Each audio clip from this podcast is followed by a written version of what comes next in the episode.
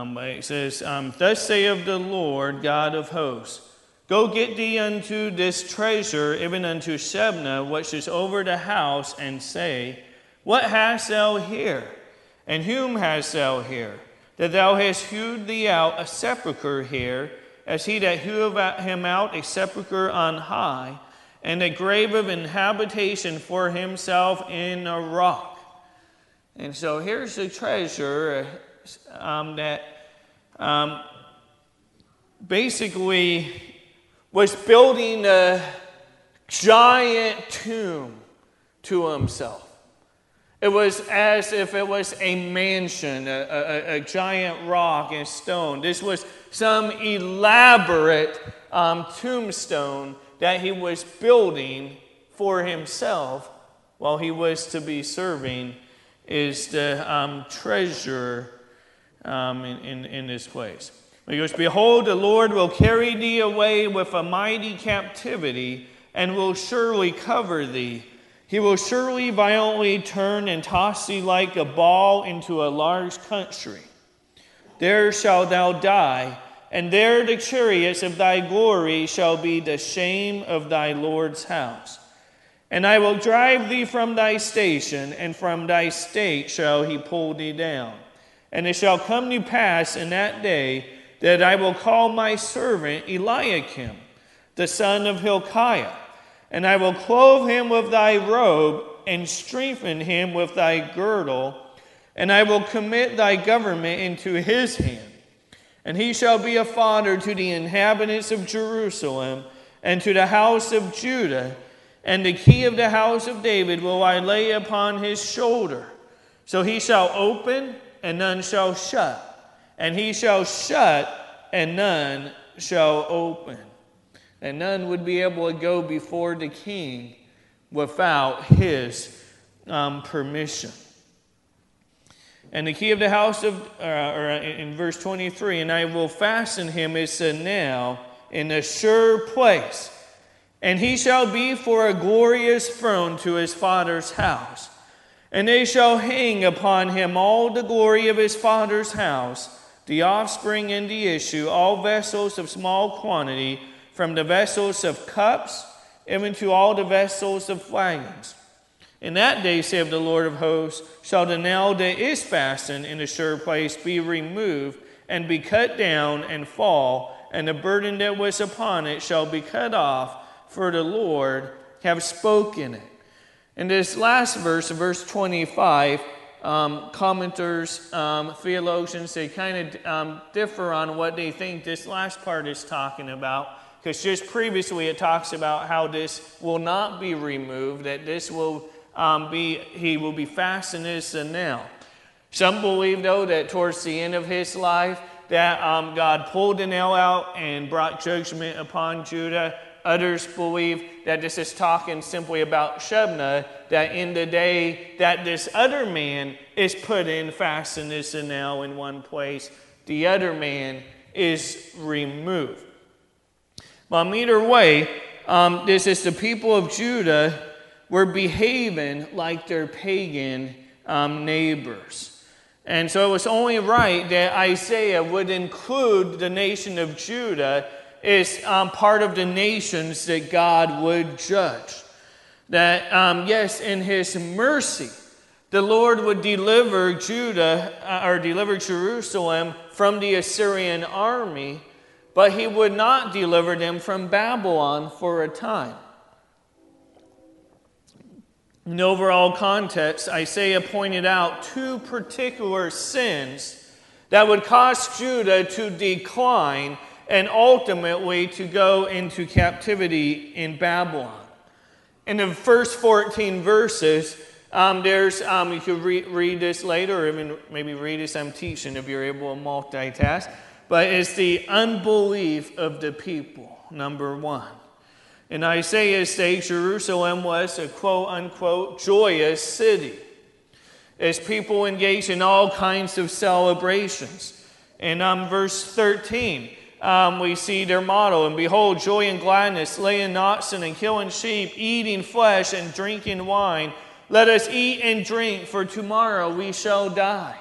Um, their attitude, their mindset, their lifestyle was let's party hard, let's celebrate, because we're all going to die one day, anyways.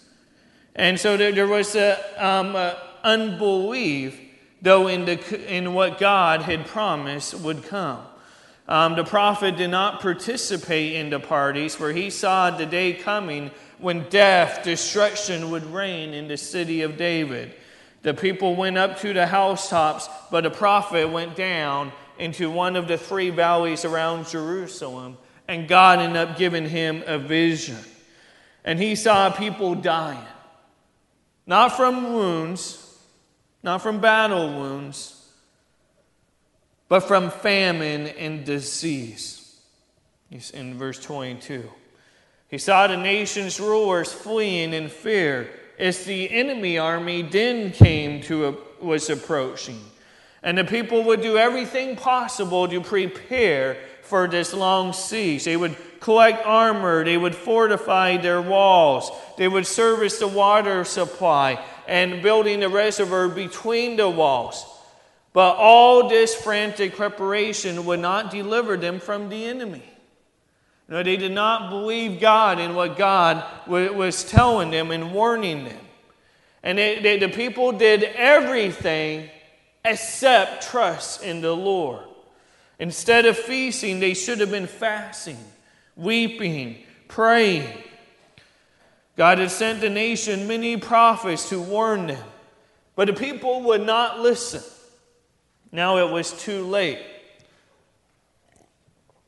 Their sins would not be forgiven because their hearts had become so hard. Judah would go into captivity, and God's word to Isaiah would be fulfilled as God gave him in the vision. And so the people did not trust in the Lord as a whole, but also their leaders were unfaithful.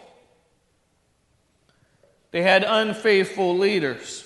Had the leaders been faithful to, uh, um, to the Lord and called the people to repentance, there might have been hope. You know, people might have been taking heed and go, okay, you know what, there's our leaders. It's not just the prophets that's been coming, but the leaders are crying out for repentance. But like leaders like Shebna only thought of himself. He was second to King Hezekiah in authority, but he had used his authority and possibly the king's money to build himself the monumental tomb. You know, kind of like you see in Egypt, you got the pyramids, and they really serve as gigantic tombs to the pharaohs who they revered and viewed as gods. Well, Shebna was building his own monumental tomb and acquired many chariots and he was not a spiritual man, and he probably sided with the pro Egypt party in Judah. God judged Shebna by demoting him, as we see later that he became a scribe instead of being the treasurer. And um, then God eventually deported him. As the Bible uses the language that he would be thrown like a ball into another country, um, possibly, probably Assyria and, and, and he ended up dying there. And now he would not have his expensive funeral. He spent all the money, had the tomb, had this monumental tomb built up for him, but instead he dies in another country. He did not get the glory that he was seeking after. And God chose a new man, Eliakim who what the name means God will raise up, and he called him my servant. Instead of exploiting the people, he would be as a father to them. That um, he would use his key, his authority for the good of the nation. He would be like a dependable nail. You know, he's compared to as a nail. I've used this illustration in a message in the past, um, a few years ago but he was is a nail fastened in a sure place. Um, it's, it's a nail hammered into a wall. It's we got a nail um, hammered into um, behind that clock, holding that clock up. It keeps it from falling on your head. We didn't just put a little bit of sticky tape on. Okay? Okay? It's holding it up. It's dependable. And the Bible is comparing Eliakim. It's a nail in a sure place. In verse 23, it says, And I will fasten him as a nail in a sure place, and he shall be for a glorious throne to his father's house. And they shall hang upon him all the glory of his father's house, the offspring and the issue, all vessels of small quantity, from the vessels of cups, even to all the vessels of flagons. Eliakim was a faithful man. It was someone the Lord called my servant. Eliakim was a godly man, a faithful man. And the Bible says in Proverbs 28, verse 20, a faithful man shall abound with blessings. A faithful man. Someone that is faithful. You know, so often people in our human nature we give up when there's adversity. And we end up missing out on the blessing. But a faithful man abounds with blessings. We live in a day where it is scarce to find a godly and faithful man or a godly and faithful woman. Psalm 12:1 says, "Help, Lord, for the godly man sees them." For the faithful fell from among the children of men. Again, thousands of years ago, it was very few and far between where there were faithful people. Eliakim, though, was a faithful man. As it says, he was fastened. He was just a nail fastened in a sure place. You know, as people, where to be is the nail, to be faithful.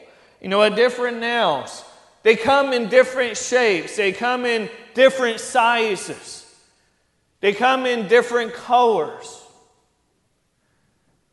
They come with different purposes. There's particular nails for um, different needs. You know, you're not going to use a gigantic, enormous nail to hold up the clock, but you may use one to hold up some type of beam. But so there's all kinds of variety as nails. And you know, in the church body, there's all kinds of variety of people. You know, we have people from different nationalities. You know, what people often refer to as different races, where we really all come from the human race. We all descend from Adam and Eve. The Bible says that God has made of all nations one blood, that we all are descendants from Adam and Eve. You know, uh, racism is an attack against the image of God. If what God had made us in His image, and that He would make us different shades of brown from darker to lighter but we're all made in the image of God. And we're all to be faithful to our purpose. You look at nails, nails are made pointed.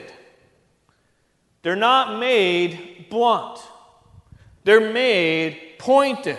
And God wants us to be pointed. He wants us to be sharp.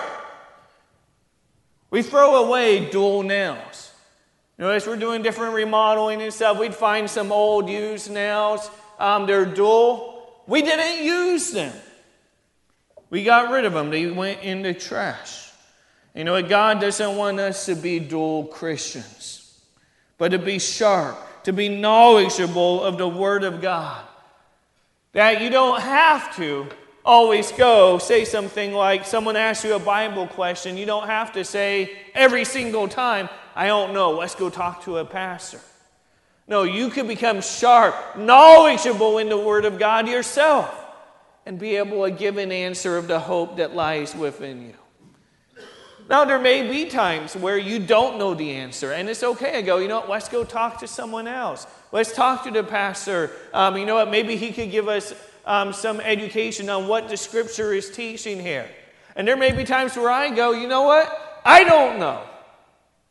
You know, let me talk with someone else, and you know, I'll try to find an answer to help you out. But we shouldn't have to do that every single time. You know, in knowing the Word of God, it's not reserved just for the pastors, for the deacons, but we're all, as a body, we have access to the Word of God, and we ought to be sharp in our knowledge of God's Word. Paul told Timothy, Thou therefore, my son, be strong in the grace that is in Christ Jesus, and the things that thou hast heard of me among many witnesses. The same commit thou to faithful men who shall be able to teach others also. Thou therefore endure hardness as a good soldier of Jesus Christ. No man that warreth entangle of himself with the affairs of this life, that he may please him who have chosen him to be a soldier. There, Paul tells Timothy, Commit thou to faithful men. You know, so often in ministry, the natural inclination is to always help those that are going through problems. They're going through troubles, and oftentimes they're self inflicted. You know, oftentimes, you know, when, when I was a bus captain, you know, you often would, you would work hardest on the one that would be missing church on Sunday. You know, you keep trying to visit him, falling up, you'd work hard. But the danger was in not committing to the faithful. Those that are there at all times. Don't look at it as, uh, we're not to look at it as, okay, you know what, they're faithful, they don't need any attention, let's just help the others. Now, there's a time and a place for where, as Jesus said, which one of you don't? Um, if you have a hundred sheep and you have 99 and one of them's wandering, you do go try and find out which was lost. So there's a balance in it all, but we see over and over in the scriptures to commit thou to faithful men. To commit to those that are faithful. Because then when you're committed to those that are faithful, as the Bible says, then they shall also be able to teach others. They'll be able to teach others also. Your efforts could be multiplied. It's a church body, it's a ministry. That when it's not just one person trying to do the work of ministering to people, but you commit to the faithful, those that are plugged in, those that are hungry, those that are thirsty, they want to learn the word. You invest in them, and then they will likewise be able to invest in others. And so we're to be nails that are pointed, that are sharp, where you invest in those that are able to teach, that will be able to teach others also. And you notice nails go a certain direction. I've never bought a box of nails that said hammer on this side. Okay? Maybe some of you have. Maybe they used to. I don't know. But I've never found a box that said hammer on this side. And you would think they would because some of the things you get, they got so long instruction manual that you don't even know what to do because it's so fine print. But with nails, you know, it's common sense. They expect it to be common sense at least. It is a given. If nails go the wrong direction, they, they'll get bent or they'll cause damage. If we tried nailing into this wall here, it's just going to cause more damage if you do it backwards. They were meant to go a certain direction. Ecclesiastes 10:10 says, "If the iron be blunt, and he do not wet the edge, then must he put more strength. But wisdom is profitable to direct." Okay, so with tools, you know what? There's times where it's better to sharpen the axe. You know what? Sharpen the tools. Sharpen them and then you don't have to put as much strength, as much energy into it when you got a sharp tool. The Bible says, In all thy ways acknowledge him, and he shall direct thy paths. Proverbs 11:5 says, "The righteousness of the perfect shall direct his way, but the wicked shall fall by his own wickedness." And so now, to be used right, go in a certain direction. And if we're going to be used of the Lord, we need to be going in a certain direction. Not to be trying to go in backwards, not trying to go the opposite way that God wants us to go. We see Jonah went the opposite when God told him to go to Nineveh. He went the opposite way. ended up being thrown into the sea, swallowed by a whale. I think all of us would say we would rather avoid those kind of consequences. So if we go the direction the Lord wants us to go, then he will he'll continue to direct our paths. Now, now follow the direction of their carpenter, of their master. This now does not just all of a sudden hammer itself in. It doesn't just go, I, I can't just say to it, okay, go into the wall. That would have been real spooky if it did, wouldn't it? well, it doesn't just move on its own. It follows the direction of the carpenter. They don't hammer themselves in, the carpenter now sit in. And that's where in our life, eh, to be faithful men, to be faithful women, to be faithful children, we ought to yield ourselves to the Lord and say, Lord, use me, hammer me in whatever direction you say I need to be going in. To follow His will, to seek what His desire is for our life.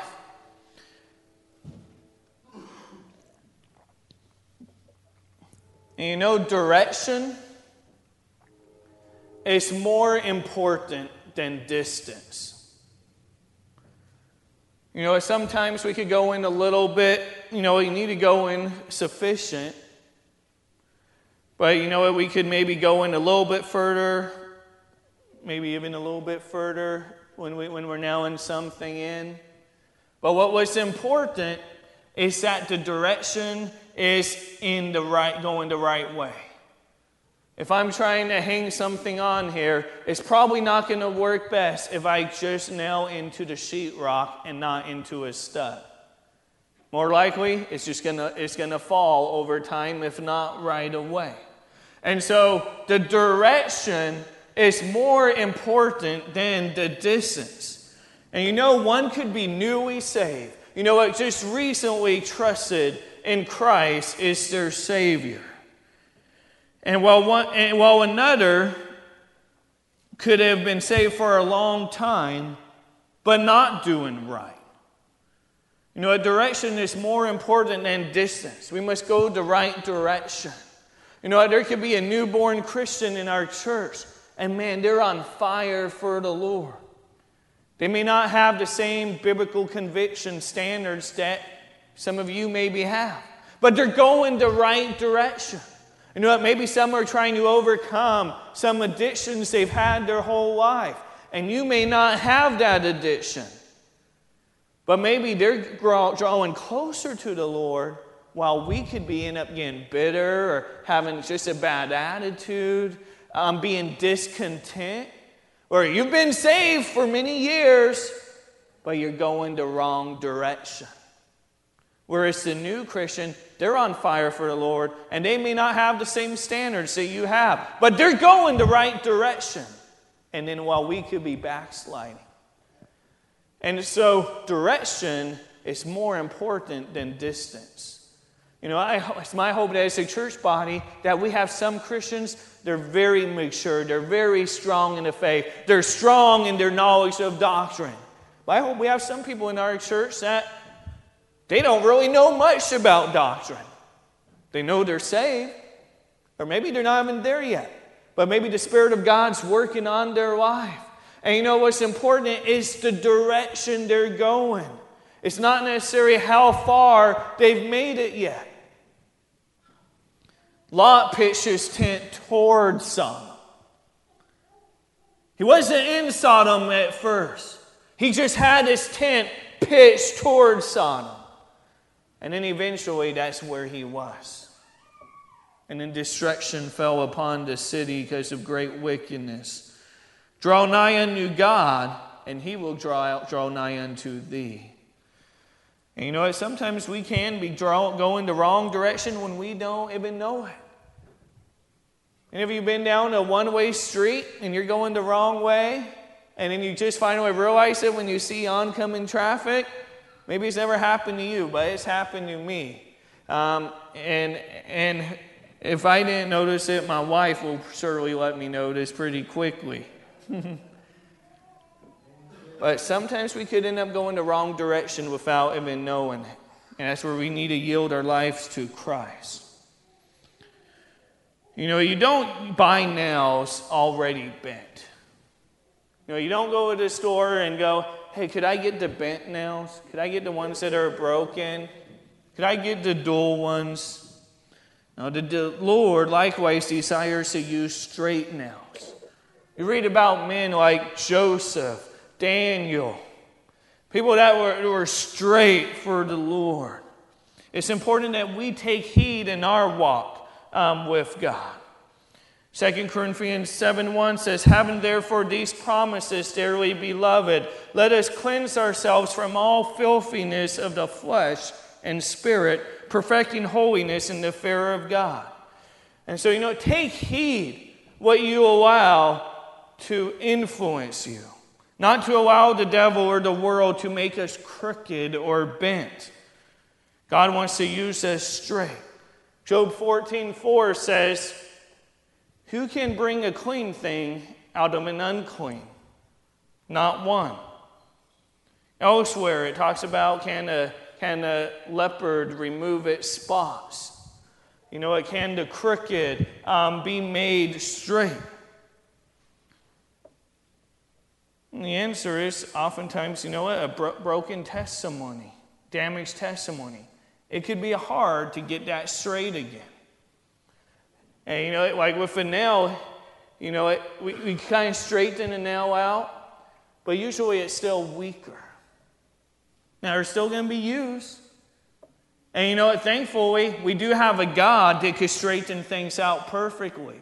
He can take that which is crooked. He can take that which is bent. He could take that life that was marred by sin and then transform them and use them for His glory.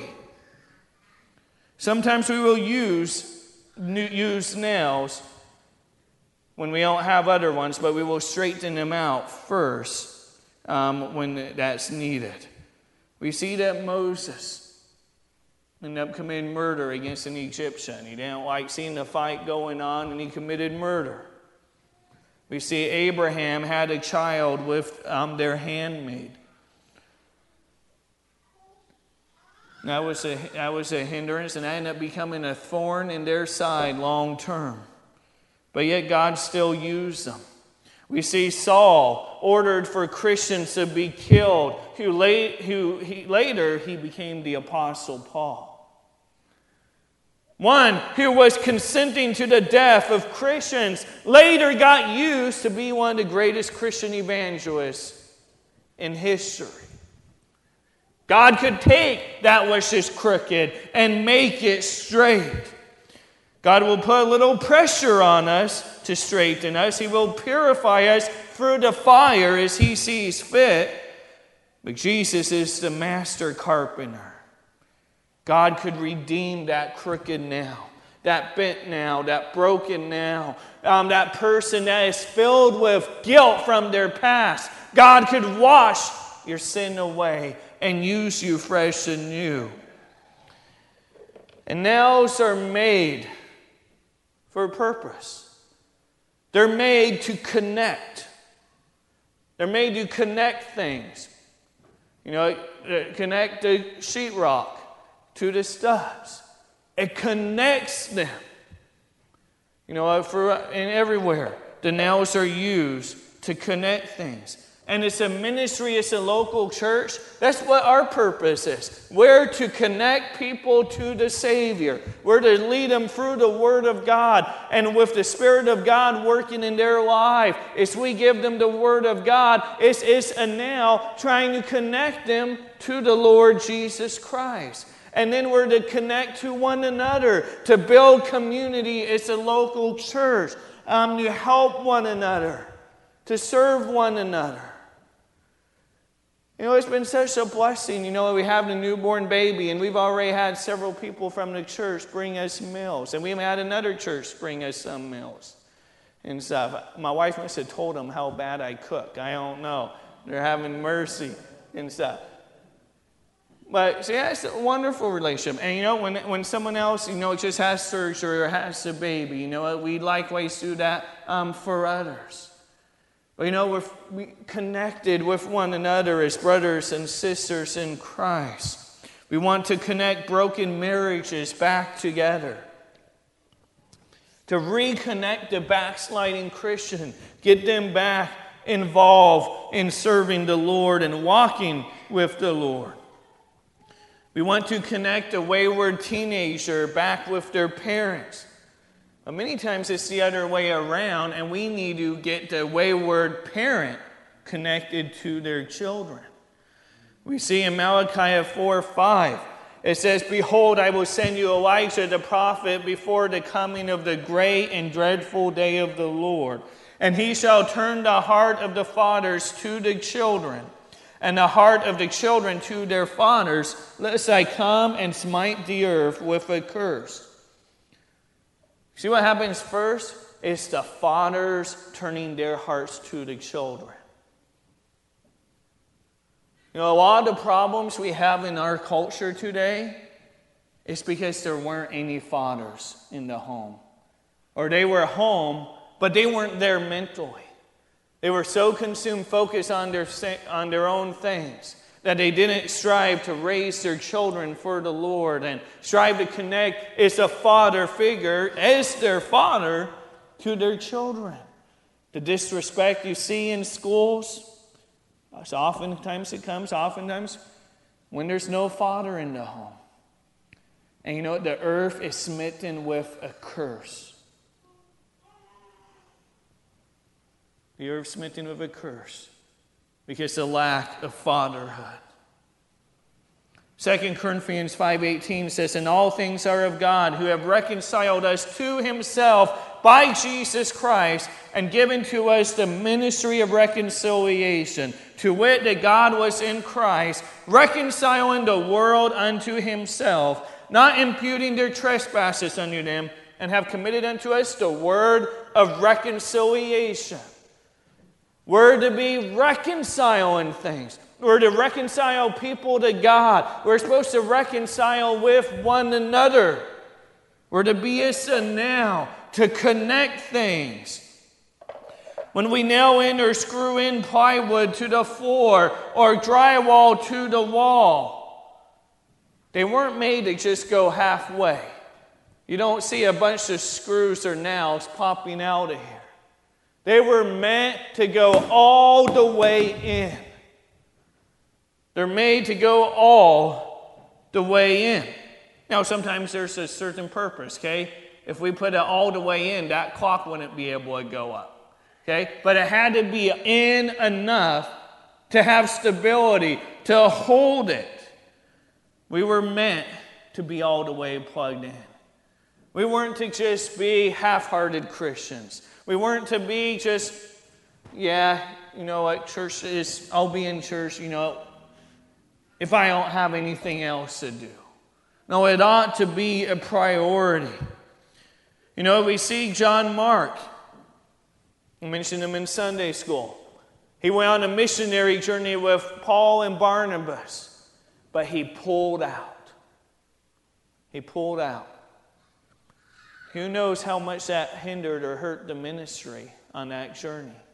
Because he did not go, he pulled out. We see in Isaiah when God pulls that nail out, when he's, he's, judgment falls, you know, thing, things that are undesirable happen. John Mark was unprofitable for that missionary journey. Came up, you know what? Barnabas wanted to give him another chance. Paul was like, I'm done with him. He abandoned us last time. He couldn't tough it out. And there was sharp contention between them, and they ended up going separate ways. Paul with Silas, Barnabas with John Mark. Who was right? Paul or Barnabas? I think they both were. You know what? Sometimes our children, in learning character, they need to suffer consequences. Sometimes they're not allowed to go somewhere because of their lack of character, at least in that instance, or their disobedience. And so perhaps he learned character from Paul, but he, and he learned compassion from Barnabas and to give second chances. And we see in the end, Paul, while he's in prison, he says, Send me John Mark, for he is profitable unto me in the ministry. For he didn't want to give him a second chance. But he saw through Barnabas giving him another chance, he ended up becoming profitable for him in the ministry. Helpful, a servant, one that was able to minister to the needs.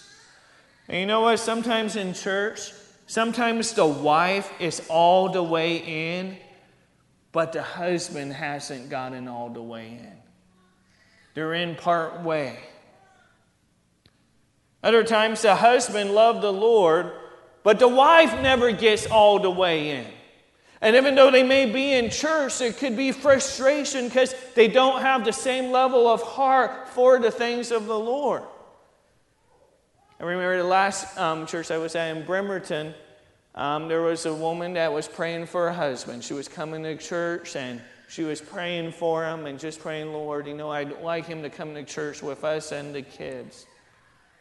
And he came, he, um, he came, um, became a member of the church, got involved, served the Lord in the church, became a deacon. And then she was, she was actually saying, you know what? Yes, I hoped he'd get in church, but I didn't think he was going to get this crazy about it. I didn't know it was going to happen. And she was having a hard time because he was always wanting to serve the Lord. She was part way in, she wanted him part way in. But he got all the way in. And eventually, she got all the way in too. Serving the Lord. So be as a nail that's all the way in. Be faithful. Nails are not typically noticed. You look around in this room, and you won't notice very many nails. You might not even be able to see any. You know, if one's somewhere, there might be some in the trim somewhere. I see one over there, see a couple. But not very many nails are noticeable. You know what? Their, their main purpose isn't for recognition. Now, we're recognizing the nails right now. We're talking about them. And I'm talking about how we appreciate them. You know, I appreciate the nails holding this sheetrock up. I appreciate it. You know, I like the paint that we got on it too. Okay? But we don't see it. We're not seeing it, but we know it's working. We know it, the functionality is working. The nails may be painted over, but what is more important to the structure of the building? The paint or the nails? We don't see the nails, we see the paint. But the nails are what's most important. Like having the paint, though, makes it look nicer. But what was most important is the nails to the structure. And we ought to be a humble people, not needing recognition. The Bible says, give honor to whom honor is due, tribute to whom tribute is due. You know, we see that Paul, we talk about in Sunday school, he recognized Timothy and, um, and, and talked about how wonderful Timothy was to the ministry. He spoke about Epaphroditus, recognizing him. So it's not wrong to recognize people. And I understand that sometimes, know, we get embarrassed when we're recognized. And in other people, some people get upset when they're not recognized. Sometimes it's the same person. You know, they get upset if you don't recognize them, and they get, upset if you do recognize them. Hmm. But nails are typically unnoticed. Bible says, likewise, ye younger, submit yourselves unto the elder. Yea, all of you be subject one to another, and be clothed with humility. For God resisteth the proud, and giveth grace to the humble. Humble yourselves, therefore, under the mighty hand of God, that he may exalt you in due time. The nails are just humble, they're not caring for the recognition. Humble yourselves in the sight of the Lord, and he shall lift you up. Nails support things, they hang things.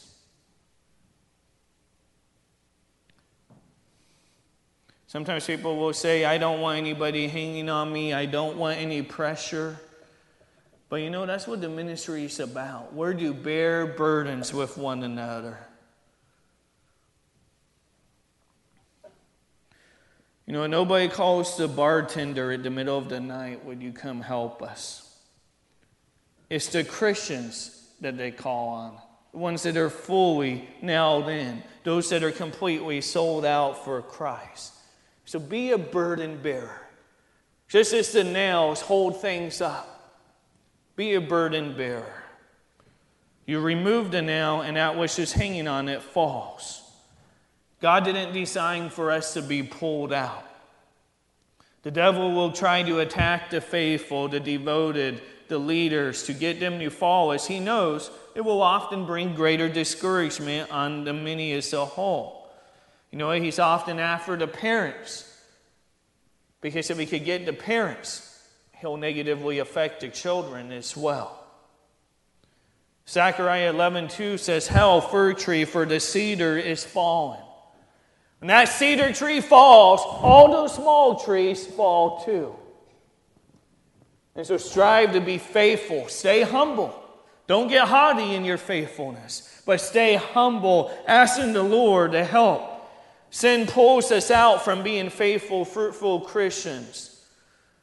You know, you never read on a tombstone, I wish I had sinned more.